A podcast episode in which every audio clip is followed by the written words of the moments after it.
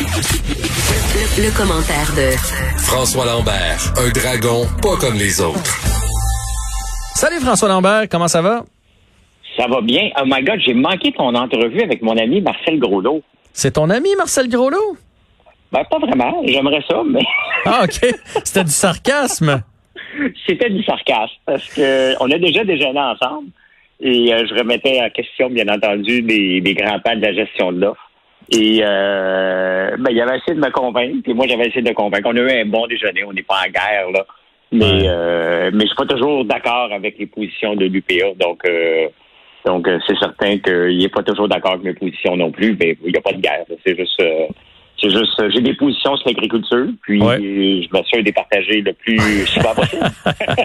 Ouais, ça, on sait que tu as des positions. Mais même moi, j'avais des questions un peu pointues pour lui. Puis en même temps, euh, pas que, pas, je veux pas dire, j'ai pas le bon terme, là. Je veux pas dire que je le prenais en pitié, mais en même temps, leur situation est tellement pas évidente euh, cette année. Quand on voit qu'on perd des récoltes, je lisais cette semaine, là, il y, a un- il y a un monsieur qui va ouvrir son champ de bleuets. Les gars, venez chercher, je vais les perdre. De toute façon, j'ai personne pour les, euh, pour les récolter. Tu sais, sont, sont, sont vraiment dans une drôle de position cette année. Euh, reste que c'est mal fait, là, cette affaire-là. Je peux pas croire qu'on fait venir des travailleurs, je sais pas ce que tu en penses, là, des travailleurs étrangers qui arrivent ici, mais semble que ils sortent de l'avion, euh, température, euh, l'écouvillon dans la narine avant de l'envoyer dans une région du Québec, mais Ben semble oui. que ce serait la base. Ben oui, puis surtout, c'est, le, le problème avec ça, Jean-François, c'est qu'à chaque année, on, on retarde parce qu'à un moment donné, euh, le gouvernement fédéral en voulait plus de ces travailleurs-là et euh, ça a pris des, des, des- des- Ils ont été obligés de jouer du coude. Puis la réalité, là, c'est que le travail que les, travailleurs saisonniers, qui sont surtout des Guatémaltèques et des Mexicains, Mhm. euh, les Québécois ne veulent pas le faire, là, ce, ce travail-là. C'est un travail... moi, j'ai travaillé, je travaille encore sur une ferme. là. Je, je- je travaillais dans le champ tantôt. là. Mais c'est un travail qui est, qui est éreintant, qui est dur, qui est pas fait pour tout le monde. Et ces gens-là viennent ici avec le sourire, sont habitués de travailler 80 heures par semaine, donc travailler 45 heures ici ou 50 heures, c'est des pinottes, là. Ouais. Euh, puis, euh, mais sauf qu'à chaque année, on se prend toujours à la dernière minute. C'est compliqué. C'est compliqué de faire venir ces travailleurs-là. Euh, et on ne devrait pas, techniquement, parce qu'avec un taux de chômage de 11 à 12% mais disons que, disons que cette année, c'est pas la meilleure année pour les agriculteurs, parce qu'il y a ça, il y a le coronavirus, ils ont eu de la misère à en avoir. Il y a des gens qui ont de la misère, ils ont, de la misère à récolter. Il y avait un gars la semaine passée, les choux, il Ouais. est obligé de toutes les jeter au complet. Mhm. Euh, et en plus de ça, on a eu une sécheresse intense pour la première coupe pour les foins. Hey, euh, normalement, là, une balle ronde là, se vend 40 dollars dans un été normal. Là, en ce moment, le prix est de 140 dollars. Là, ça a rebaissé parce qu'il n'y a plus. Mais, euh, mais on va avoir, tu vois, cet hiver, euh, il va y avoir des troupeaux qui vont être mis à l'abattoir parce qu'il n'y a pas de foin, puis ça ne vaudra pas la peine d'en acheter. C'est pour ça que je te Euh, disais que, tu sais, d'un sens, j'avais envie de le- un peu de le cuisiner parce que je trouve que c'est un non-sens. D'un autre côté, je trouve qu'ils ont tellement déjà de tuiles qui leur tombent sur la tête que, ça donne rien d'en ajouter puis d'en ajouter puis d'en ajouter. Là. Puis il me parlait entre autres de la PCU qui est un frein, pas tant pour les gens qui sont dans les champs, comme pour les petits commerces. Là, tu sais, quand on arrête là, euh, chercher nos, nos petits bleuets, nos fraises, notre blé d'Inde Ouais. sur le bord du chemin. Là. Mais là, présentement, ils ont bien de la misère à trouver du monde mettre sur le bord du chemin. Les petites usines de transformation euh, estivales, ils ont beaucoup de difficultés à trouver des employés pour mettre là-dedans. Mais regarde, euh, je- je- j'en suis un cas, là. J'ai soit des personnes semi-retraitées qui travaillent pour moi, ou des jeunes euh, de 14 ans que j'ai le consentement de leurs parents pour les faire travailler. Entre ça, j'ai impossible de trouver quelqu'un. Et la raison pourquoi vous, s'il y a des gens qui disent pourquoi Mais- 14, c'est qu'à partir de 15 ans, ils ont le droit à la PCU, alors ou la, la PCU étudiante, alors qu'à 14, ils n'ont pas le droit. Fait que c'est elle là la, elle là la clé Ben, du tu sais, 14 moi, ans. euh, la, la réalité, c'est que mon entreprise n'existait pas l'année passée, donc je ne peux pas dire ah ils ont refusé de, de venir, mais ils n'appliquent pas. Fait que je sais qu'il y a des gens disponibles, mais ils n'appliquent pas. Mais bref, c'est une année difficile pour euh, pour l'agriculture. Euh, mais mais le- la seule chose que je reproche tout le temps à l'UPA, c'est leur position sur la gestion de l'offre. Moi, je pense qu'on est rendu en 2020 à faire une gestion de l'offre 2.0 qui va ressembler à quoi?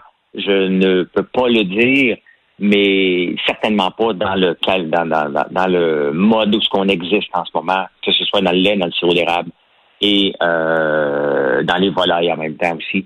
Il y a moyen de faire mieux que ça. Et puis j'avais écrit au début de l'été, euh, tu sais, parce que tu sais qu'au Québec, on a le droit d'avoir 300 poulets de grains hors quota. uh-huh. donc des poulets qu'on peut manger. cette règle-là a changé cette année. L'UPA devrait représenter tous les cultivateurs au complet. Moi, je paye ma cotisation de, l'UPA. Euh, j'ai 300 poulets cette année. Euh, je suis très peu de gens le savent. J'ai fait un statut Facebook qui est vu par une vidéo qui a dû être vue, je pense, par 2,5 millions de personnes, et le monde ne le savait pas. Et pourtant, tous les petits cultivateurs devraient le savoir qu'on peut maintenant euh, avoir 300 poulets de grains. C'est le rôle de l'UPA, c'est notre syndicat, si on veut. On est obligé d'adhérer mais ils n'en parlent pas parce que eux veulent protéger, euh, et c'est ça que je leur reproche. C'est correct qu'ils veulent protéger les gens sous la gestion de l'offre, mais il y a un paquet d'agriculteurs qui ne sont pas sous la gestion de l'offre et on est obligé de payer des cotisations à l'UPA. J'aimerais ça, moi aussi, être informé des nouvelles règles qui changent. Moi, c'est un gars qui s'informe, qui lit beaucoup, donc je les suis, ces règles-là. Mais le commun des mortels ne le savait pas que c'était passé de 100 à 300, puis regarde des poules pondeuses. Aussi, c'est une limite de 99. Si tu en as 105, ils peuvent se présenter chez vous, ils vont en tuer 5 devant toi, bingo, tu retombes en, 6. Tu n'as pas le droit plus que 99. Ça, ils l'ont pas monté à, à, plus élevé, alors que dans le reste du pays, les hors quotas qu'on appelle sont à 300. Surtout euh, que pour avoir de la, beaucoup de familles qui est en agriculture, c'est des longues journées. Puis comme tu dis, ils n'ont pas le temps de lire. Là. Ils s'assoient pas avec leur petite presse puis leur café le matin pour regarder qu'est-ce qui s'est passé dans l'actualité. Ils sont dans l'étable généralement à 5h30 puis leur journée se termine quand le soleil se couche. Fait que effectivement, les petits caractères, euh, il faudrait que ça soit mieux expliqué par l'UPA. Ben, définitivement. Bon. on parle-tu de We Charity maintenant? ben oui, oui, parle-moi parle de We Charity, qui, là, là, c'est, au début, c'était Justin Trudeau, c'était la famille de Justin Trudeau, puis là, c'est rendu que ça éclabousse aussi Bill Morneau. Ben écoute, euh, Bill Morneau, il a de l'air. Tu sais, c'est la deuxième fois, je me souviens pas l'autre fois quand il s'était fait prendre, mais là, c'est la deuxième fois qu'il se fait prendre un peu les culottes baissées et aller signer un chèque avant d'aller rentrer, parce que, bon, il s'est fait payer un voyage au Kenya. Il ne savait pas ses dépenses. Jean-François, on va dire un grand secret, là. Moi, j'en ai des comptes de dépenses. Là. Je le mhm. sais en tabarnouche qu'est-ce qui est sur mon compte de dépenses. Puis quand on me donne un cadeau, là, je le sais en tabarnouche. Quand même qu'il vaut trois piastres.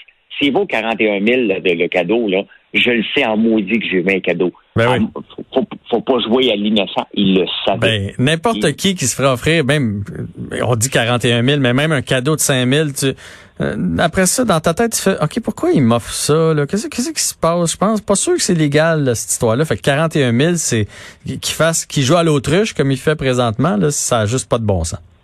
Ben, c'est parce que ça vient du ministre des Finances. Que ça vienne le ministre du tourisme, c'est pas acceptable, là. OK, mais un, ministre euh, de, de, ou un secrétaire d'État, c'est pas acceptable non plus. Mais le ministre des Finances, il ne, il ne peut pas, il gère notre argent il ne sait pas ce qui est sur son compte de dépenses.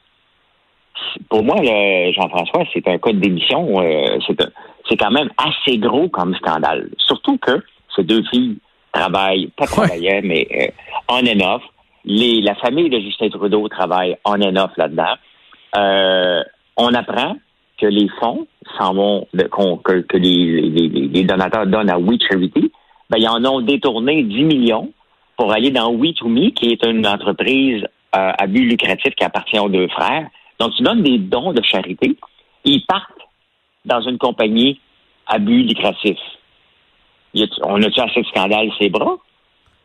Ça a l'air d'un grand euh. montage financier pour être capable de verser de l'argent à un peu tout le monde, se payer des voyages, en se disant, il n'y a personne qui va se mettre le nez là-dedans, c'est pour une bonne cause, c'est pour du bénévolat. Exactement. qu'on s'apprêtait à donner à ces gens-là. En plus de ça, elle est sous surveillance depuis 2011. Je ne savais pas. Il y a un organisme qui existe qui vérifie les finances euh, euh, des, des, des, des, causes charitables comme ça. Et depuis 2011, ils sont sous surveillance parce qu'ils sont surendettés. Hey, on s'apprêtait à leur donner un milliard de dollars en échange de entre 19 et 43 millions. On s'entend que ça aurait été 43 millions, là. Ouais. Donc, qui a décidé ça? Bill Morneau, Justin Trudeau. Les deux gestionnaires en tête du Canada s'apprêtaient à donner un milliard à ces personnes-là. Ça nous gère, ça, en ce moment. Il est là, le scandale.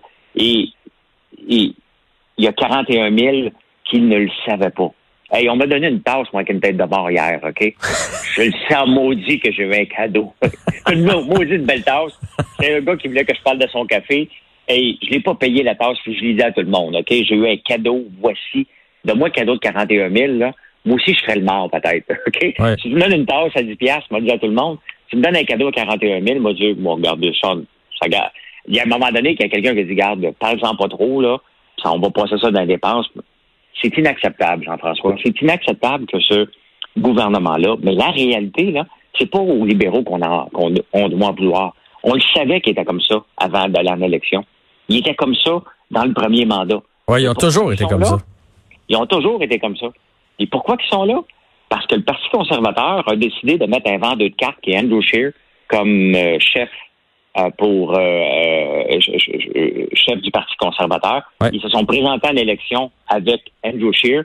C'était évident qu'il n'était pas pour gagner. Et c'est là, les conservateurs sont responsables de ce qui se passe en ce moment. J'espère qu'ils vont mettre une tête, un, prochain chef qui est digne d'un gouvernement. Ça va être Peter McKay ou Erin O'Toole, un des deux. Mais ils sont responsables en ce moment de ce qui était là parce qu'on n'avait pas le choix Andrew était tellement mauvais qu'on n'avait pas le choix de remettre au pouvoir, même minoritaire. Puis en ce moment, il y a tellement de scandales. Ils, dépensent sans compter. Puis ils n'ont même, ils ont même pas à s'inquiéter de se faire euh, défaire alors qu'ils sont minoritaires. Tu vois-tu dans quelle situation que le pays est pogné maintenant? Et puis ça paraît dans leurs excuses, ça paraît dans la façon dont ils interviennent dans ce dossier-là. Ça, ça a même pas l'air des déranger tant que ça. Ils ont l'air tellement au-dessus de leurs affaires en se disant, de toute façon, sont pognés avec nous autres. Exactement, parce que à moins que les, quatre, les trois partis se font une coalition, puis il va dire parfait, on va nommer, mettons, Yves-François Blanchette, et c'est lui qui va être le premier ministre en attendant, et on fait une coalition de partis, et on s'en va au pouvoir. Ils peuvent faire ça. Euh, mais c'est drôle qu'on n'en parle même pas encore, tellement que les partis euh, d'opposition sont tellement aux antipodes que même ça, c'est même pas possible, alors que ça pourrait être une solution il parle d'emmener Christophe Freeman, ça n'arrivera pas. Euh, pourquoi Justin Trudeau se tasserait? Il va dire, ben, défaite, euh, faites-moi tomber, puis on va aller en élection. Puis ils vont rentrer en plus parce qu'il a donné des cadeaux à tout le monde. Donc, on est tous pris. On est tous pris. Pourquoi? Parce que les conservateurs, ils n'ont pas mis un chef digne de nous représenter parce qu'on ne serait pas dans cette situation-là en ce moment. Pas du tout mais on est là, puis on est pogné là encore pour un autre cinq ans. Oui, c'est bien inquiétant de savoir que c'est eux autres qui gèrent les cordons de la bourse euh, du pays. Puis euh, rapidement, euh, François, tu l'as aussi nous parler de l'automne américain qui s'annonce plutôt mouvementé. Oui, écoute, je suis, tu sais, en fouillant des sujets, à un moment donné, tu cherches, tu cherches, puis l'été, il y a un peu plus de travail à faire des fois de recherche. Hein? Oui, oui, oui. je sais, je fais deux heures d'émission. non, mais hein. je fais des blagues. mais cet été, il y a quand même beaucoup de choses dans l'actualité. Ben honnêtement, là, même que des fois, on est obligé de laisser des sujets de côté, c'est fourni cet été. Oui, mais tu sais, moi, je peux pas parler d'un paquet de, de, non, non. des sujets. Toi, tu as un créneau, c'est ça l'affaire. J'ai mon, euh, dans, dans, mon créneau, mettons, des fois, les nouvelles sont euh, un peu plus dispersées. Puis là, j'ai trouvé ça très intéressant parce que ils ont fait un sondage aux États-Unis disant, OK, parce que ça a l'air de rien, là, mais le mois d'août, là, c'est la semaine prochaine. Oui. Et ça veut dire que on se prépare déjà pour euh, la rentrée. Mhm. On le sait déjà qu'aux États-Unis, ils ne rentreront pas à l'école. Les écoles vont être fermées en rentrant. C'est l'école à la maison. Donc, les parents disent, OK, parfait. Donc, c'est le travail à la maison. Mais ils ont demandé aux gens, est-ce que vous allez passer l'Halloween? Tu sais, l'année passée, on avait, on n'a pas passé l'Halloween à Montréal, là. C'était, euh, c'était à cause de la température. À cause de la pluie, oui. Ben, en fait, elle, elle a été reportée. Effectivement. Mais là, dans, le, dans les cas de COVID et de transmission, il n'y aura pas d'Halloween encore cette année. Quoi qu'on aurait tous le masque, ça, serait déjà un bout de fête. oui, mais c'est ça. Donc, les Américains disent, non, non, regarde, on le sait maintenant que c'est pas un sprint. On le sait qu'on est pris dans un marathon. On le sait qu'on va pas retourner au bureau. Et on le sait qu'on va travailler de la maison puis les enfants vont être là. Donc, ça va être la consommation. Tu sais, je te parle de ça parce que on va avoir le même phénomène ici, peut-être un peu moins fort. Mais les entreprises ont le temps encore de se, de se placer pour dire, OK, parfait, les gens vont être à la maison. Qu'est-ce que je vais leur offrir? Les boutiques en ligne, là, qui étaient, qui, en ce moment, c'est plus tranquille durant l'été, mais mhm. c'est le temps de se positionner pour être prêt. L'Halloween, ça ça se passera pas cette année. Donc, toutes les boutiques qui vendaient des choses d'Halloween, comment qu'on va se positionner pour faire les fêtes à la maison avec l'Halloween? Ça a l'air niaiseux, mais c'est une très, très grosse fête, euh, l'Halloween au point de vue consommation de bonbons et, et tout. Donc, ah, puis ça va être la même chose. Là, tu parles de l'Halloween, mais Noël, ça va être, ça sera pas un Noël comme d'habitude. Là. Les, les, les tu sais, moi j'ai une grosse famille, là, les rassemblements à 50 euh, pour Noël, puis aller dans les magasins euh, le 23 acheter des cadeaux. On oublie ça là, cette année, fait que ça va être très très très différent. Puis c'est le temps d'y penser là. là. Ben c'est exactement. Puis c'est toutes les fêtes qui s'en viennent, qui ont l'air lointaines. Ben, maintenant, on va dire, oh, c'est l'Halloween. Oh, OK, mais on la passe pas. Donc, c'est tout un pan de l'économie qui est mis de côté euh, en partant. Il y a la rentrée scolaire qui ne se fera pas, donc le linge, on va moins consommer de linge. Il y a tout un déboulement. Et même nous autres, quand on revient au bureau, on s'achète du linge aussi au mois de septembre. Ben on pourrait être chic, on revient de vacances, puis on a le goût de hey, on attaque des projets, puis on se met chic parce que, tu sais, moi, je travaille de la maison depuis longtemps.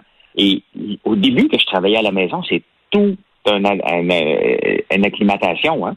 Parce que tu travailles, euh, j'ai commencé à travailler de la maison en 2010. Fait que tu travailles de la maison, puis là, tu dis, bah, j'ai le temps, moi, aller prendre un café, euh, moi, faire rien. Je, ne me peignerai pas un matin. Mais les journées que je me peignais pas, que je m'arrangeais pas, je faisais pas grand-chose. Ouais. J'étais laid back. Parce que mon, donc, tout ça est une acclimatation que les gens sont en train euh, de faire. Puis là, au mois de septembre, ils vont dire, parfait, maintenant, on change notre façon de faire. Mais tout ça, c'est juste, euh, comme ils disent en anglais, around the corner. On est rendu là parce que le mois d'août, c'est la semaine prochaine.